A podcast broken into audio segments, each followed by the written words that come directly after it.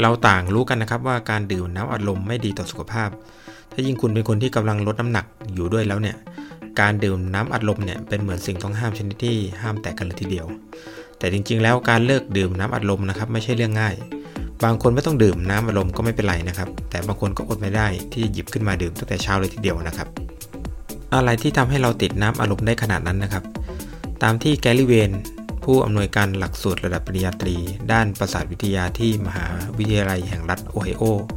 และเป็นผู้เขียนหนังสือ Your Brain on Food กล่าวว่ามันอยู่ที่การออกแบบเครื่องดื่มนะครับน้ำอัดลมยี่ห้อโปรดของคุณได้รับการออกแบบทางวิศวกรรมด้วย ปริมาณสารให้ความหวาน คาเฟอีน คาร์บอเนต ในปริมาณที่เหมาะสม เพื่อให้คุณอยากคว้าและดื่มอย่างต่อเนื่องนะครับ โดยมีปัจจัยแฝงที่ซ่อนอยู่ดังต่อไปนี้นะครับ เรื่องแรกคือเรื่องปัจจัยน้ำตาลากเราพิจารณาตามข้อเท็จจริงนะครับที่ว่าโคคาโคล่ากระป๋องหนึ่งเนี่ยขนาด 12 ออน มีน้ำตาลมากถึง 39 กรัม ซึ่งเทียบเท่ากับประมาณ 10 ช้อนชา และมากกว่าที่เราควรบริโภคใน 1 วัน ความหวานระดับนี้นะครับกระตุ้นให้เรารู้สึกถึงการได้รับรางวัลในสมองเหมือนกับยาเสพติด ปริมาณน้ำตาลในระดับนี้นะครับได้กระตุ้นการปล่อยสารเคมีประเภทโดพามีนในสมองนะครับ และโดยเหตุนี้เนี่ยเราจึงรู้สึกอิ่มเอิบใจนะครับ น้ำตาลในเครื่องดื่มเนี่ยจะทำให้สมองเราแกว่งไปแกว่งมานะครับ เราจะได้รับโดพามีนตอบแทนนะครับที่เราได้น้ำตาลในระดับนี้นะครับ จากนั้นผลของโดพามีนเนี่ยที่เพิ่มขึ้นอย่างรวดเร็วก็จะหมดไปอย่างรวดเร็วเช่นเดียวกันนะครับทำให้สมองของเราเนี่ยต้องการมากขึ้นมากขึ้นเรื่อยๆ อันที่จริงแล้วนะครับมีบทความหนึ่งนะครับที่ระบุว่าน้ำตาลเนี่ยสามารถกระตุ้นการรู้สึกการได้รับรางวัลและน่าดึงดูดยิ่งกว่าโคเคนด้วยซ้ำนะครับและดูน่ากลัวนะครับ แต่การ สนองความต้องการน้ำตาลที่มากขึ้นเนี่ยนำไปสู่ความอยากที่มากขึ้นด้วยเช่นเดียวกันนะครับ เพราะฉะนั้นถ้าเราดื่มมากขึ้นเท่าไหร่นะครับ เราก็จะรู้สึกอยากดื่มมากขึ้นไปกว่าเดิมมากขึ้นเท่านั้นนะครับ ด้วยความหวานที่ต้องการมากขึ้นด้วย เรื่องถัดมาคือคาเฟอีนนะครับน้ำตาลไม่ใช่ส่วนผสมเพียงอย่างเดียวที่มีคุณสมบัติที่ทำให้เราเสพติดน้ำอัดลมนอกจากนี้ยังมีคาเฟอีนซึ่งเป็นตัวกระตุ้น สมองของเราต้องการสิ่งที่สามารถกระตุ้นมันได้นะครับ คาเฟอีนไม่เพียงแต่เร่งความคิดของเราเท่านั้น แต่ยังมีความสามารถเฉพาะในการเร่งการรับรู้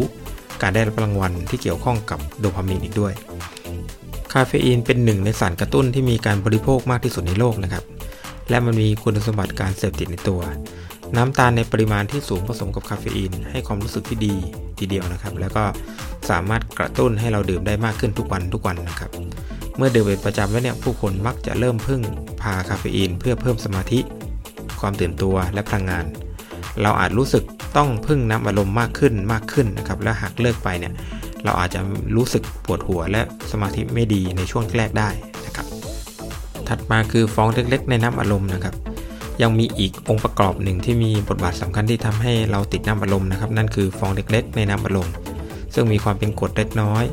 เมื่อรวมกับน้ำตาลจะยิ่งเพิ่มความรู้สึกการรับรู้ การได้รับรางวัลให้กับสมองได้เป็นอย่างดีทำให้เรากระหายมากยิ่งขึ้น แล้วทีนี้ถ้าไม่มีน้ำตาลในน้ำอารมณ์นะครับ เราจะติดน้ำอารมณ์อยู่หรือเปล่านะครับ ถึงแม้ว่าจะมีการทำน้ำอารมณ์ที่ไม่มีน้ำตาลที่มีป้ายติดประเภทว่า no sugar หรือ diet แต่การรับรู้ของสมองของเราก็ยังรับรู้ถึงรางวัลกับจากความหวานเทียมที่ได้จากสารให้ความหวานอยู่ดีนะครับ สิ่งนี้ยังกระตุ้นให้เรารู้สึกอยากดื่มน้ำอารมณ์มากขึ้นอยู่ดี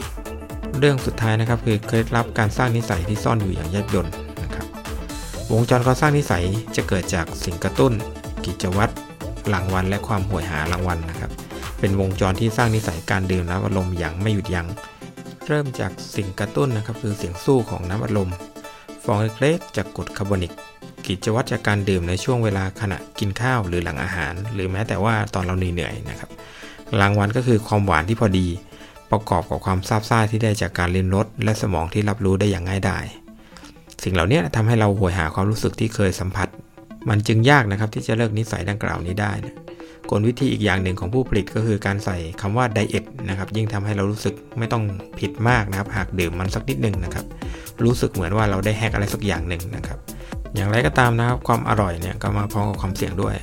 หากเราดื่มน้ำอัดลมเดือนหนึ่งสักสองสาครั้งเนี่ยเราอาจจะไม่ต้องกังวลอะไรมากนะครับ แต่ถ้าหากคุณเป็นคนติดน้ำอัดลมนะครับเช่นนี้ที่ต้องดื่มอย่างน้อยวันละ 1-2 กระป๋องเนี่ย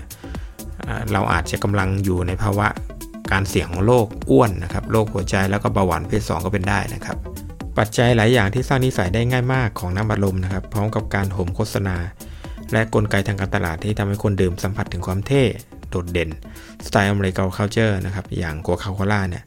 ยิ่งทำให้เราหนีห่างจากเครื่องดื่มประเภทนี้ได้ยากมากขึ้นนะครับ